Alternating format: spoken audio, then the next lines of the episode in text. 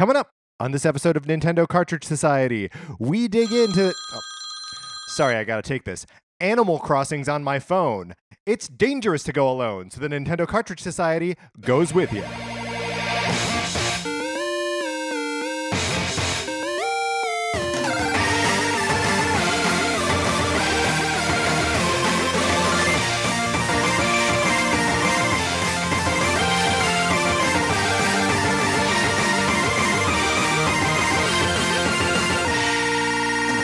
Welcome to Nintendo Cartridge Society. My name is Patrick Ellis, joined as always by my co host, Mark Mitchell. We've got a good show for you today. We're going to be talking about uh, the news from the week, including the Animal Crossing Pocket Camp announcement and the Switch's plans to outsell the Wii U in a year.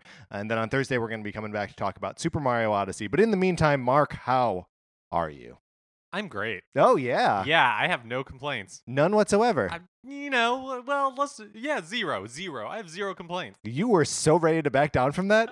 You were ready to concede. I have some complaints. I'm only human, right, of course. But the complaints, they're not necessary. Right. Look, we're living in a post uh, SMO world, Super Yeah. Mario Odyssey. Uh huh. so there's no reason to be upset anymore. No, I mean, sure. Would it be great Mm. If at this moment, Yes. a drone was delivering a large bag of Sour Patch Kids to me? Of course, that would be great. Let me. That would be great. Of course. I bought some trick or treat candy. Happy Halloween, by the way. Uh, happy Halloween to you as well. Um, I bought some uh, trick or treat candy. No one came to trick or treat. Uh, and Sarah and I have just been picking the crackle out of the bag of candy. So, if people do show up for trick or treating, they're gonna have the gross. They're gonna have Mr. Goodbar Ugh. And like the dark Hershey's oh, chocolates. Oh man, that's a rough. That is a not happy Halloween. It's not gonna happen. No one's gonna trick or treat around here. It just doesn't happen. I don't even bother. I don't even buy. I mean, I buy candy. Right. I don't buy for it. other people. right. Weather report. Happy Halloween again. Happy Halloween. It rained Who knows? on my man? way over here. No, I I know it happened to me. No one can confirm I it. was a witness. no one knows. It rained in Uh, Los Angeles. Last mhm. week we were complaining about how hot it was. It is officially hoodie weather. It, it took like I was going to say you are wearing a hoodie. It It took- is now appropriate. It took like Yes. three hours on Saturday for the changeover to happen. I was uh, outside. It was hot. I went inside for a few hours. I came out. It was cold. I was uh, I was in the Bay Area uh, last week and uh, over the weekend, and I think we had the exact same shift in weather: hot, almost 100 degrees, and then come Saturday, bam, it's Halloween, basically. You know where it's cool right now? Ooh, transitioning into guest weather. Chapel Hill, North Carolina. Mm, tell me about Chapel Hill, North Carolina. Uh, it's well. I was gonna say it's clear and sunny. Of Mm. course, as we're recording this, it is late, so not super sunny. Although the sun still exists, just not shining on Chapel Hill, North Carolina. I mean, I think at that's the moment. that's true of all weather reports. Is that no matter what, even if it's cloudy, the sun still exists. yeah, that's very true. It's about 42 degrees right now, but it is the middle of the night, so it looks like it's uh, hovering in like the high 60s, low 70s. Uh, totally pleasant in Chapel Hill. I seems like. The biggest of ups Mm. to Chapel Hill, North Carolina. big ups to our listeners in Chapel Hill, North Carolina. Mark, let's get into what we've been playing this week.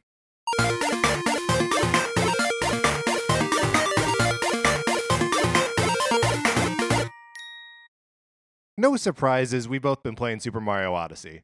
Um, we're not going to talk too much about it here because that's what's going to happen on Thursday. Um, and also, I haven't gotten too much of an opportunity to play it yet. Um, but y- you dug in over over the weekend. Yeah, and I'm really excited to talk to you about it. To really to talk to anybody about this game because it's a very good game. I d- uh but I have a, a I have some opinions about it. Right. Mark's got feelings. we got to sort those out. Uh, we are currently recording with the full complement of uh, Super Mario Odyssey amiibo and my Best Buy pre order coin. which less impressed with than the amiibos. The amiibo are pretty cool. The coin is- Sounds cheap. Like it- when you picked it up immediately, I was like, "Wow, that's cheap." well, it's in a plastic case. Is it an actual Yeah, coin here, though? yeah, touch it. oh, Yeah. I see.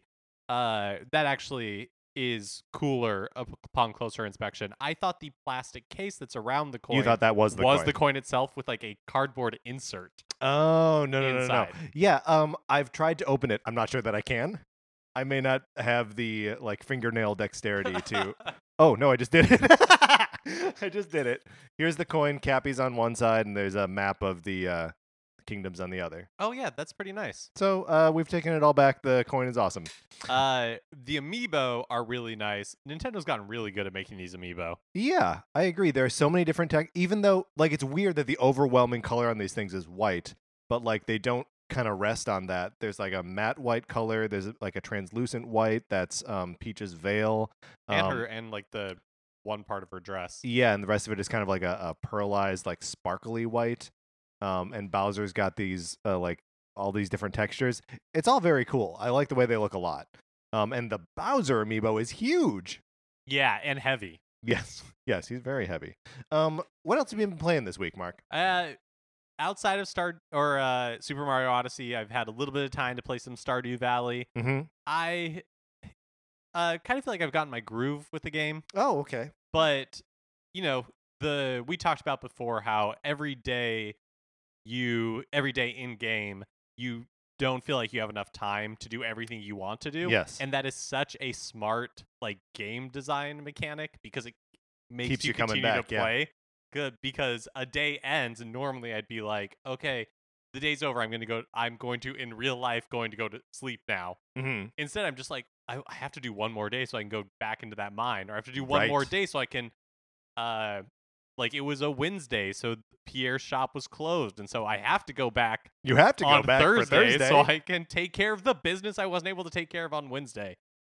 But because it does have that day cycle, it is also one of the games that I find easier to do like short bursts with, yeah. where it's like, oh, okay, I'm just gonna play like a couple of days, and then I can like put it down and go back to playing Odyssey or something like that. Yeah, it is a game that, unlike most, has uh, frequent opportunities for you to say, like, okay, that was it.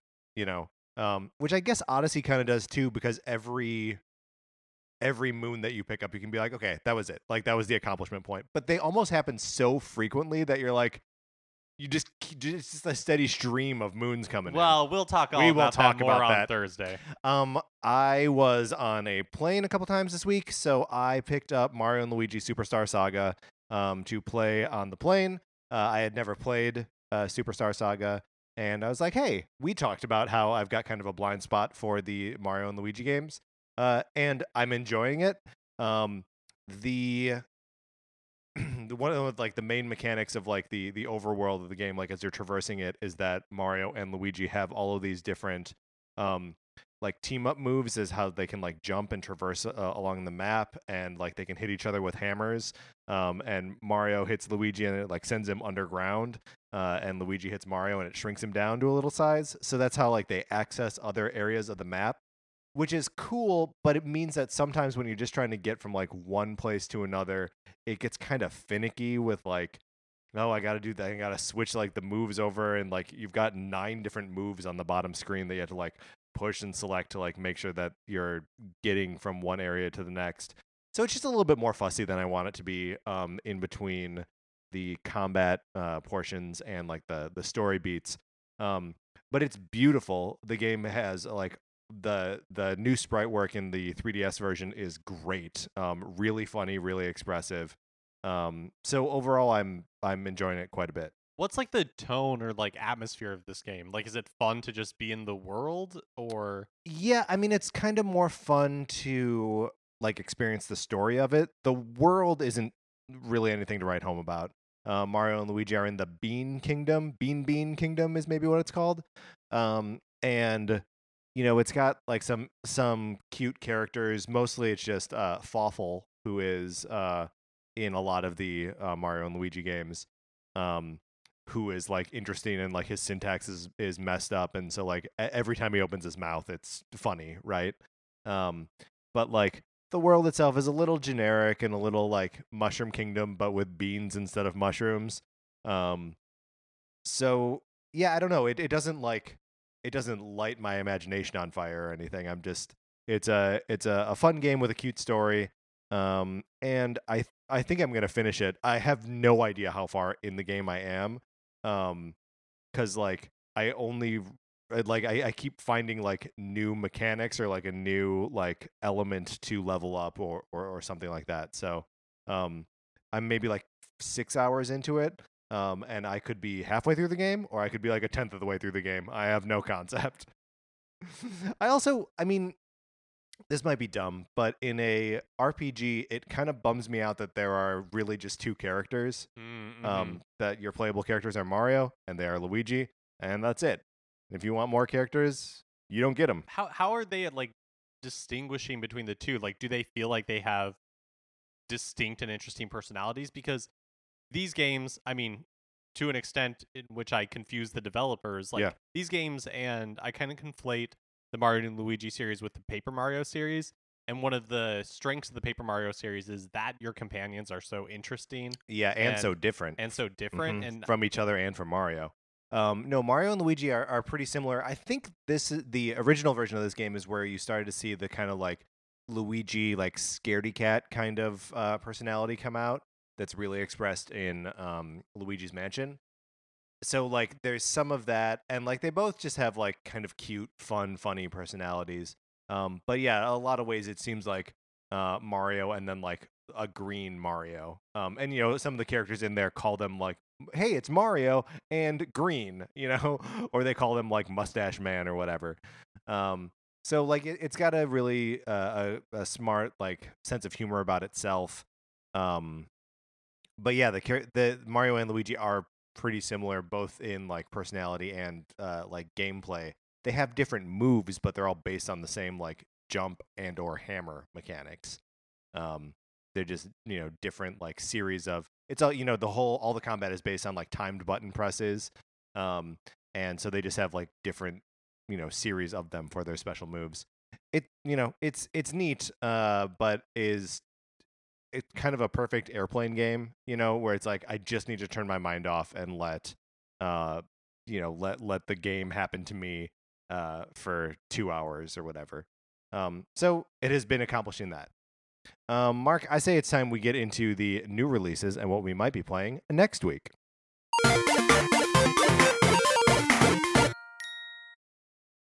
it's kind of the calm before the storm this week. Mm. new release wise because November, at least to me, is just feeling more and more packed. Yeah, that's With- where we get all those uh third party games. Yeah, and today there or this week, not so much.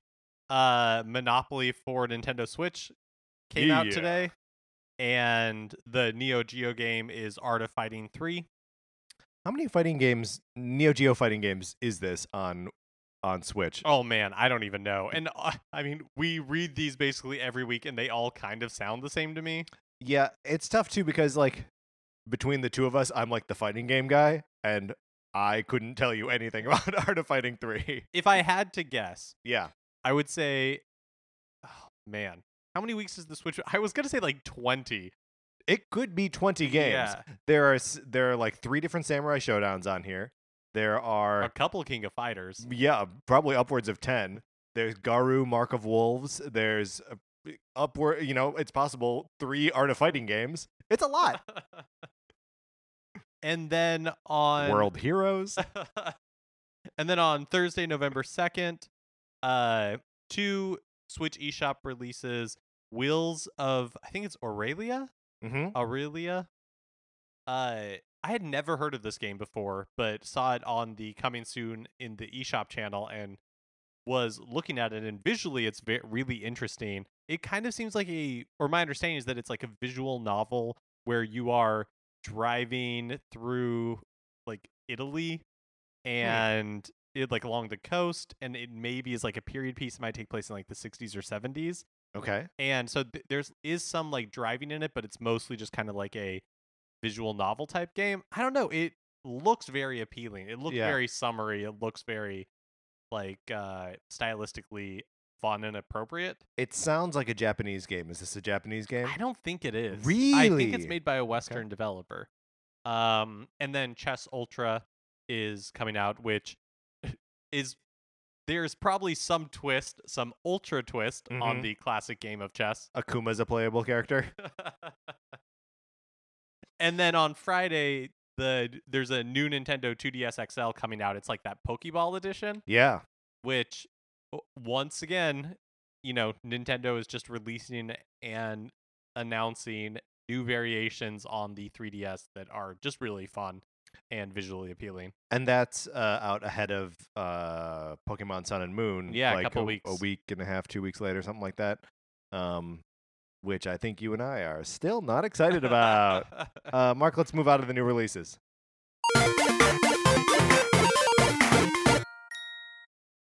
That's going to bring us to a regular segment on our show. It's time for 433. In 1952, American composer John Cage wrote a piece called 433, where a performer or group of performers didn't play their instruments for 4 minutes and 33 seconds. For the purposes of this show, our instruments are talking about Nintendo. So for, the duration of one performance of 433, Mark and I will talk about something not at all Nintendo related, thus fulfilling the contract of the piece. Bear with me on this one. It starts out a little weird and ends a little bit weird.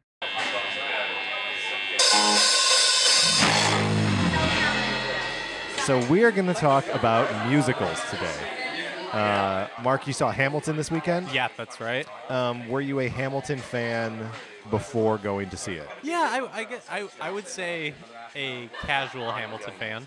Mm-hmm. I had heard like the album before and enjoyed it, and I was looking forward to seeing it. Um, I have to make that distinction because there are people who are just Hamilton heads. yeah, and I'm not going to say like too into it because people can live their lives and you know it's kind of harmless to be a huge, enormous fan of Hamilton, but it gets to be a bit much sometimes. Sure.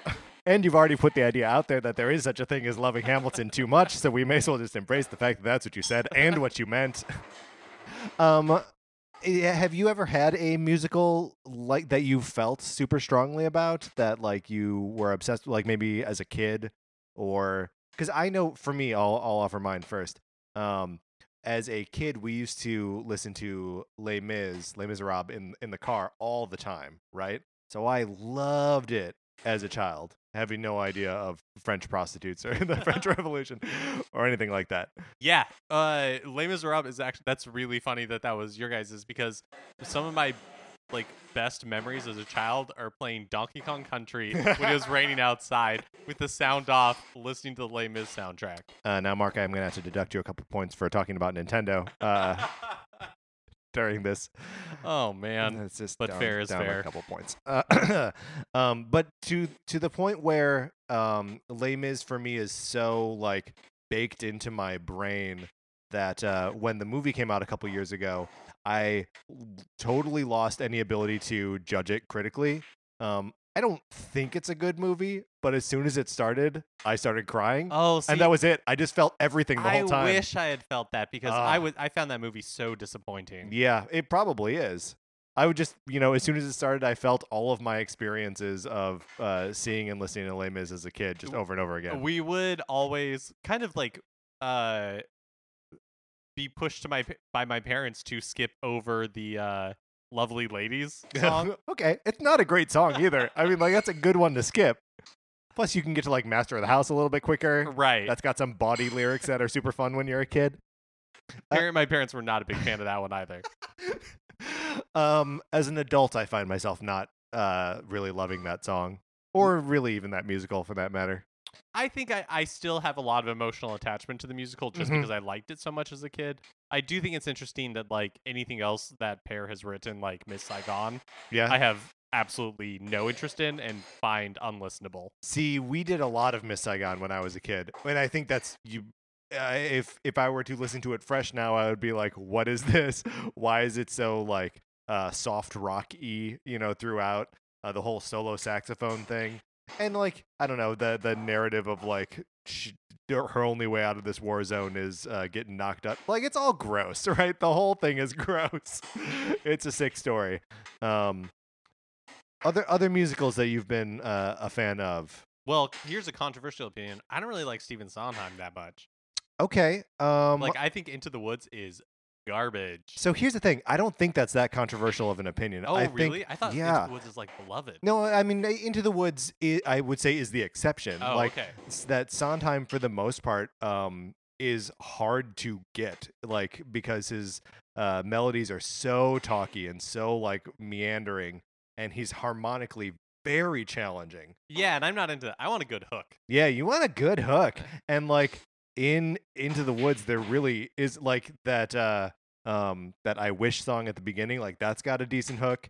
Um and uh Agony uh has a decent hook, but like the rest of it is is tough to is tough to get through. Um I recently made myself get into uh Company. Do you know Company? Mm-mm. Sondheim? No. um it's you know about like dating in in the in the 60s and 70s and just like having a hard time connecting to people so you know themes that resonate um but the uh the last song in there which is uh called being alive is awesome and kind of like my primer to Sondheim like it's how i oh Well, I'm assuming we'll never know. we'll never know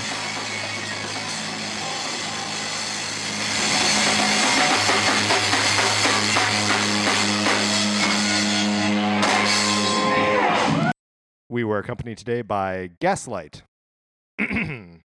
Let's uh, move on to the news.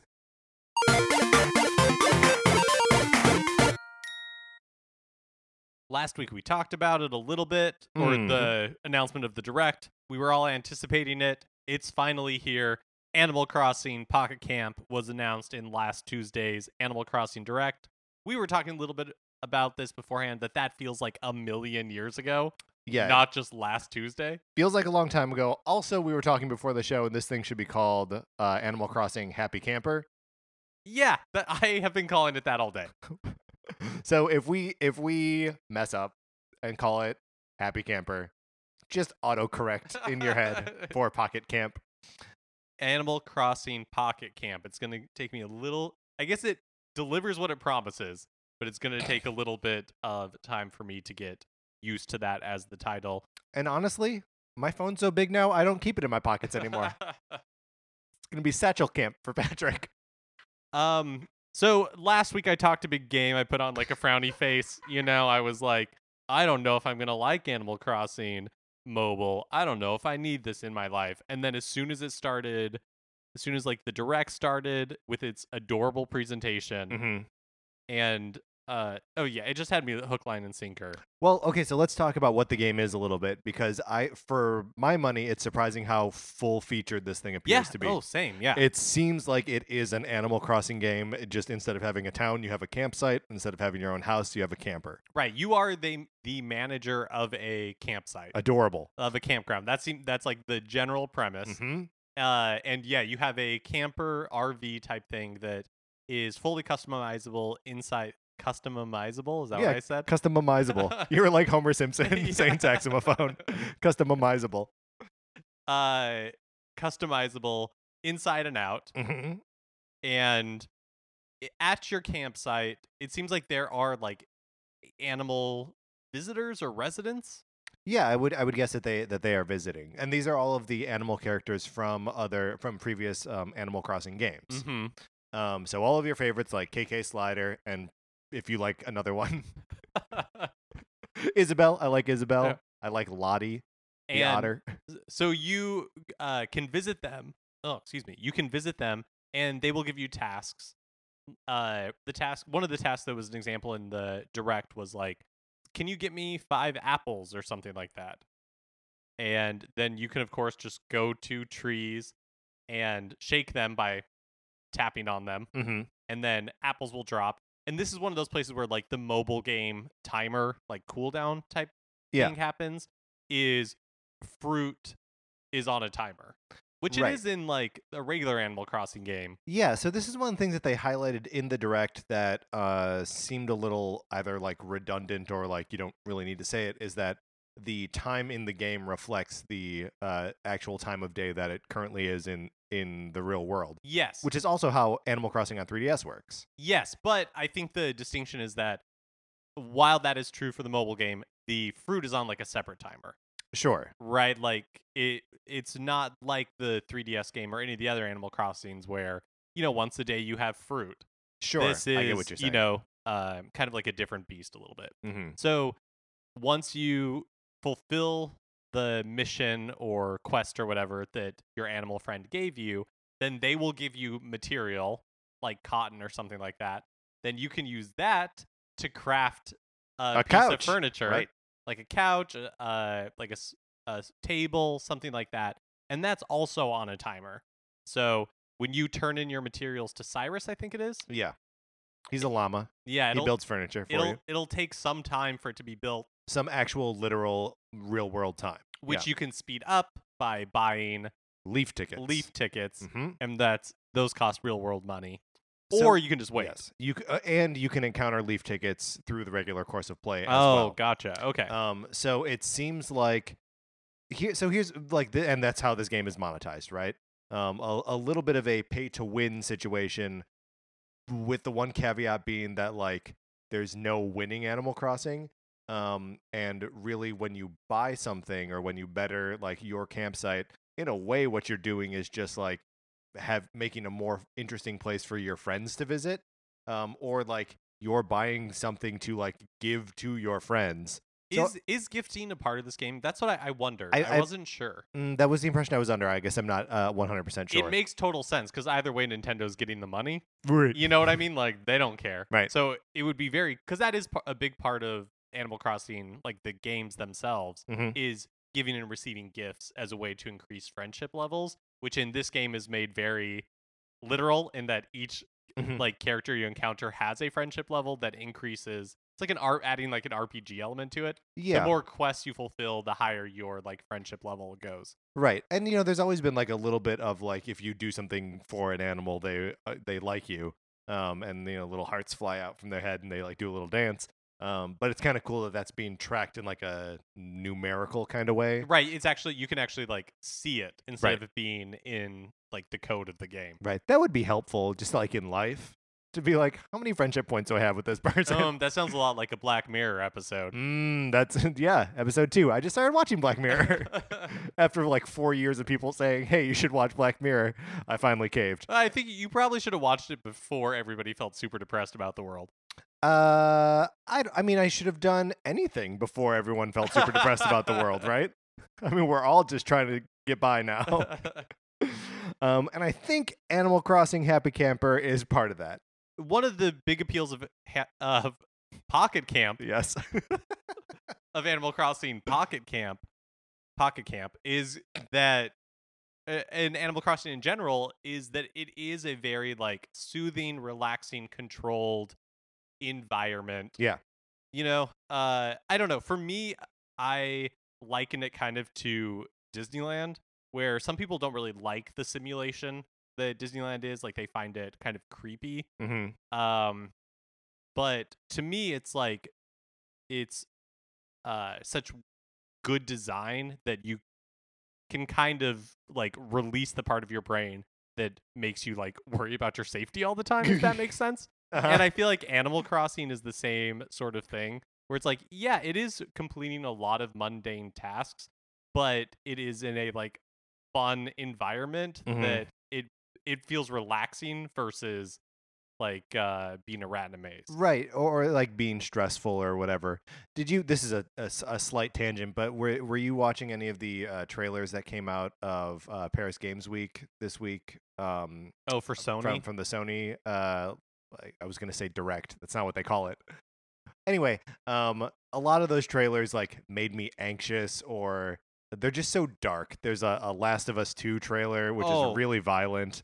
Um, and the Detroit Become Human uh, trailer has like a, a scene of domestic abuse, and it's just like all of it's so dark and like so overbearing and so like doesn't earn what it's going for that seeing something like this 15 minute narrated video about you know animal crossing pocket camp was like that's just what i need like i just want art that's going to make me feel good and safe and happy for a little bit Yeah, absolutely. Um, so this game, you know, you have your campsite, but Mhm. then you can also visit other campsites, and there's they are different like terrain. Like there's an ocean one, a forest one, um, so on and so forth. And then you can of course visit friends, campers, and campsites and all that Mhm. kind of stuff too. yeah so you know uh do we know if this is one of those um have to be online have to have a uh, an online connection I assume it is because I think all of Nintendo's ga- like all of Nintendo's mobile games are. I think that's their way to prevent piracy. I guess that makes sense yeah uh is fire emblem like that I would assume. We both pulled it off our phones pretty quick. I would assume it is. yeah. Um, I, I'm I'm assuming so. Tell you what, we're gonna look into it and debug that next week. Yeah, but not by downloading it again, right? Oh no. Okay, great. It'll be a Google search. uh, so uh, we should expect this thing in quote late November. yeah, it's already out in Australia, New Mhm. Zealand, which I guess is I was surprised that happened like pretty much right after the direct Mhm. happened. Uh, but I guess uh, it, that's fairly common with mobile games like this because they use that kind of like smaller territory to balance the game and Yeah. like make changes that might need to happen before they release it to the rest of the world. So yeah, uh, I think you know probably before things around Thanksgiving we'll Great. see it out. It I think it's gonna be. Uh, I could see myself putting a lot of time into it. Yeah, sort of accidentally or without even realizing it. You know, like the the luster has fallen off of uh, Mario Run for me again. So like, there's another Nintendo experience to get me back on the phone. it- especially one that feels like you know like again no stakes Mhm. really you, you can half pay attention to yeah, sort of thing sounds very appealing nintendo of america president reggie Fi- fils confirmed that the final breath of the wild dlc pack the champions ballad is still on track for this year surprising because we haven't really heard anything about we it. a hadn't heard anything about it for a while Uh, i kind of keep expecting like another direct like a short direct to pop up Mhm. for the champions ballad to detail exactly what it contains um What if they just don't? What if like uh, just one day it's available, and we can just play it, and we don't know anything about it before it happens? i would that be fun I don't know. i don't know I said what if. I didn't say wouldn't it be cool if. i count but i'm countering your question with like Mm. would we want that Uh, I don't know. Uh, no, because you know, when we find out about it, and then when it comes out, that's two different times we get to talk about it. Commerce I love talking about Content. about. We love making content. but I, uh, you know, I like talking about Breath of the Wild. We haven't had opportunity or reason to, kind of in a little bit. Um, and uh, yeah, it's uh, I, I feel like we are enough games removed now from Breath of the Wild that, uh, you know, it, it'll take a, a little bit to like get back into it to like really playing it. Yeah, I think so too. And but also I think it'll be it'll be fun to come back with new content. Mm-hmm. Uh it'll probably feel a little like fresh at this point. Yeah, I did turn uh, Zelda on maybe last week to test out the uh, video capture feature, and I could not wrap my head around the X button for jump again. Like I, I had worked it in my head for so long, and then I d- went away, and, then Splatoon, and you know now Mario Odyssey. It's just like, oh yeah, I know I'm kind of on the bottom. I think that it'll be a rough learning curve yes, uh coming back into the game, especially if this is like a high challenge yes, scenario. Uh cuz I'll be going in pretty rusty. But here's the th- I think it could happen I think you're right. Like it could happen at any time. There was kind of a leak, I guess potentially we'll just label it as like a rumor for now, of a new release of Breath of the Wild coming out called Breath of the Wild Explorers Bundle okay, and it's rumored to happen about November 23rd. Uh, so maybe that's when the DLC will drop too. It's not a hardware bundle. It looks like it's just a repackaging of the game that includes uh like a two-sided map and an explorer's guide okay. with like lore from the story in it. And so I don't know, it I wonder if it's just time to release, you know, right before Black Friday, right before the holidays. Or or is that actually Black Friday, the Uh, twenty third? I don't know when Mm, I Thanksgiving don't. is I don't know year. when Thanksgiving is this year either. Um, the when I'm just gonna ask another question we don't have the answer to. When when do the uh, Champion amiibo come out? Also in November, right? Oh yeah, that's a good point. I don't I'm not sure. I've got them pre-ordered. Um, but uh, I'm not sure when that is. It would be w- weird for them to be separated by like a lot of time. So, Yeah. um, and if Reggie's saying it's coming, then it's uh coming. Well, and if it does launch in November, Mhm. November is just luckily this isn't something I would have to pay for because I already paid for it. Oh yeah. because November is getting ex- very pricey. We just found out that Rocket League officially launches November 14th mm-hmm. for 20 bucks. So that like is what one week period is crazy for Nintendo third party So stuff. that's Doom because the 10th you have Doom. mhm, Then I think on the 14th you also have LA, LA Noire and Rocket League and Rocket League. and the 17th. and the 17th is is, Skyrim. Skyrim. And then you know there's going to be uh, some like indie eShop releases. yeah, They're going to be coming out around that time as just well. getting buried. I mean, it makes sense because uh, it there's no real reason to put, release games in December. right. Uh, I we I know we have Xenoblade Chronicles 2 coming out December 1st, but that's kind of like the December 1st is kind of November. yeah, like the closer you get to Christmas, the har- yeah. people do their holiday shopping way earlier than uh like the last week before Christmas. So releasing games right around hmm the holiday period are is not a great solution. So that's why November is just going to be like insane. I would also argue that uh, Xenoblade is not going to be a like Christmas gift I don't style think game. Yeah, I think that I think you're very right. I think if if anything, that'll be a game that people pick up with their like Nintendo gift cards on the 26th. You know what I mean? Um, I also think I, I there shouldn't be expectations that Xenoblade Chronicles is going to be like a huge blockbuster. right, right. Probably not. I think it is appropriately timed Mhm, for mhm, mhm. expectations. Um, and then Nintendo announced their second quarter financial results this morning. Mm-hmm. The Switch has sold 7.63 million, or eh, Nintendo has shipped 7.63 million Switches so far in its lifetime. Uh, and that's just since March, obviously, when it came Mhm. out March 3rd. Um, so that's pretty. That's uh, and these numbers are uh, as of the September 30th. September 30th. Uh-huh. So there's still been some time since then. Yeah, so uh, that i- in and of itself is really good. Nintendo also announced that they are re- increasing their like expected sell through of, or I keep saying sell through, but that's not true. Ship. Mhm. They're they expect to ship 14 million Switches this fiscal year, up from a previous estimate of 10 million.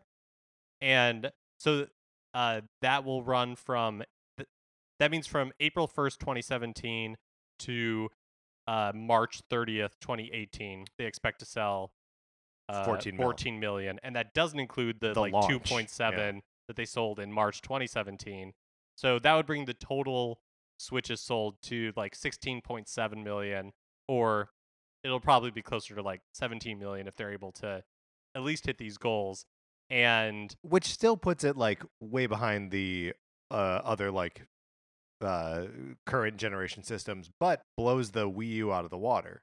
well, it puts it far behind in the sense that the like PS4 and the Xbox One have had what three, four years on it at this yeah, point. but, we're also in direct competition with each other too. what? Uh, maybe. I mean, I okay. Well, we don't have to get into the but, points. okay. Right, yeah, yeah. but the uh, uh, I from what I was reading earlier today and last night, the PS if Nintendo does sell like 17 million in its first calendar year, that'll be more than the PS4 sold its first calendar year. Yeah. And yes, like you were saying, the Wii U has sold less than 14 million in its entire lifetime. Mhm. So Nintendo is planning is anticipating selling more Switches in one year than the Wii U ever sold. We're it's a little bit behind the Wii right now, but they think that with a hol- with the holiday season, it will uh, be like catch up to Right. where the Wii w- was at one year, which Uh, is pretty incredible. Yeah, especially because the Wii launched going into a holiday season, and uh, the Switch hasn't had one of those yet. We also learned a couple more things. Nintendo has shipped over 2 million SNES classics worldwide. Uh, Super Mario Odyssey has already seen sell through of over 2 million units in three days, Good job, Super Mario Odyssey. especially considering that the Switch is at 7.63 million sold. yeah, it's a really high attach rate. It's like a third of all Switch owners have Super Mario Odyssey. And then this is interesting to me. The Nintendo says that the majority of customers are using the Switch in multiple ways. So maybe not surprising that uh, the majority of customers are using the Switch how it was intended to be used, which is in TV mode and also in handheld mode and also in tabletop mode. Walking the dog, rooftop parties, uh, picnic tables at a uh, basketball game. yeah, um, Uh, esports. yes, uh, esports, like- warm ups, right. warm ups, warm ups before a big that's right. competition. Uh, but in according to like their internal surveys, 18% are using TV mode primarily, 30% are using undocked the undocked modes primarily, and then everybody else is using a little bit of both. Um, and how do you count yourself if you had to file yourself into one of those three categories? I think I'm uh I'm a normie. I uh I use it all. switch hitter. I'm a switch hitter. Yeah. Yes, exactly. I I use it in both I'm ways. sorry, I didn't hear the pun until until I heard the disappointment in your voice. I thought I hit it pretty well. no, you did not. um but yeah, I I I I use it uh, in TV mode more than I use it in handheld mode, Mm. but I use both fairly frequently. Yeah. Do you find uh, that there are like different types of games that you like to uh, put in your hands and different types that you like to put on the TV, or is Yeah. there no rhyme or reason to that? No, I feel like the I guess what I think of as like smaller experiences. Mhm. I like playing in handheld mode.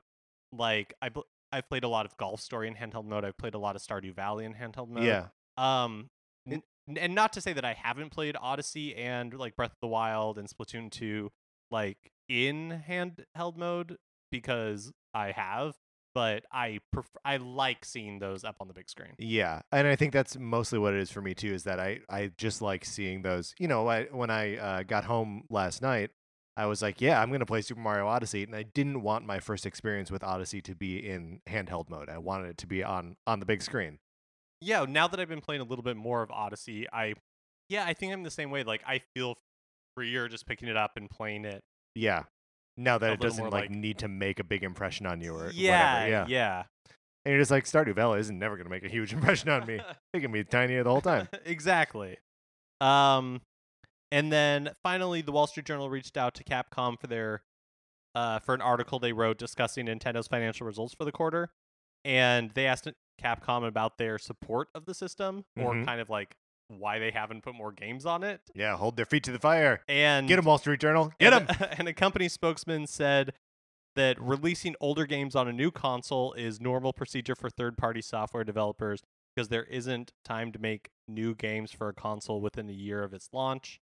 That is, of Mm, course, nonsense right. if they had wanted to support it earlier. See also Ubisoft. Also, uh, d- didn't Capcom like request some sort of like bigger uh, RAM? Yeah, we talked. for Resident Evil Seven, and uh, yeah, this is something that we talked about a couple months ago. And Nintendo was like, "Okay, we'll do it," and then Capcom's like, "Cool, we're not supporting you." and look, like we have definitely done a lot of it because Capcom is super disappointing. But because it's easy to hate on them because they're a mess right now. Mhm. but it's also easy to see why somebody would not want to throw in behind the switch because the Wii U was a disaster and it was a disaster for third parties especially Mhm. so you know like uh it's easy in the benefit of hindsight with the switch being seemingly a huge success to be like how come you didn't have the forethought to put more games on it Right. but if it's also hard to fault Capcom for not wanting to do that. Yeah, I mean, I guess I guess the thing that like is not hard to fault them for is, and we've talked about this before, is like what's up with the decision that they are making for it. Like you can't put the Mega Man Legacy Collection Volume Two on there, or Volume One, or the Disney Afternoon Collection. Like these seem like no brainers that were at home on Nintendo consoles in the first place. So like. And obviously aren't like super taxing for the hardware or whatever. I can understand Resident Evil 7 and like uh, uh, Street Fighter Five and Marvel vs. Capcom Infinite not coming to Switch. That all tracks for me. Um, but like these the more retro plays, like that seems nuts. Yeah, I if anywhere I think that they are kind of regretting their decision, I think it would be in Monster Hunter Worlds. Mm. Even though obviously the PS4 has an enormous uh install base. So but as far as like Japan goes, Yeah. and even in the west like the switch is a uh hot new system that everybody enjoys playing like there was at the at that like paris games um expo when sony was having its not a direct they you know like spelunky 2 was announced Mhm. and there were a bunch of other like indie games announced coming for ps4 and xbox one and all anybody wanted to know was if they were also coming to Switch. Yeah, is that Guacamelee 2 coming to Switch? Right, and like some of the other ones that were announced, you know, they were kind of cagey about it. Some of them were pretty heavy handy, heavy handy. Oh my gosh, heavy Ha- handy. ha- happy camper. they were dropping hints pretty Mhm. heavy, heavy handily that they are coming to Switch eventually. yeah. But I mean, it's the system. It even like everybody wants to play games on it. Yeah. So anything you can put on it seems to be selling well. And so Capcom has to really be like head in hands right now over some of the like you said, like Disney Afternoon Collection. Seems like it seems like such an easy one. Yep. I mean, I own it on the PS4 and I can't Would be buy bothered. it a second time. Yeah. All right, Mark, let's get out of the news.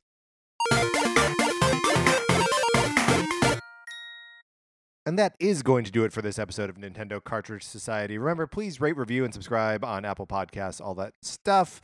Um, if you like the episode, please share it on Facebook and Twitter uh, and any other social network you're on. Uh, LinkedIn, share it on share it on LinkedIn. Can you share things on LinkedIn? you can absolutely share things on LinkedIn. You can also uh, endorse your friends for Nintendo Cartridge Society. Yeah, you can say uh, my friend Eric listens to Nintendo Cartridge They are Society. That's a skill skilled he At. Nintendo Cartridge Society. Uh, we are at NinCart Society on Twitter, and the Facebook page is just Nintendo Cartridge Society. Um, if you like Mark and Mine's opinions, we write about comic books on retconpunch.com. Olivia Duncan made our logo. Our theme music is provided by 8 Betty. You can find more of his music by going to 8bitbetty.com or by listening right here. For my co host, Mark Mitchell, this is Patrick Ellers saying thanks for listening.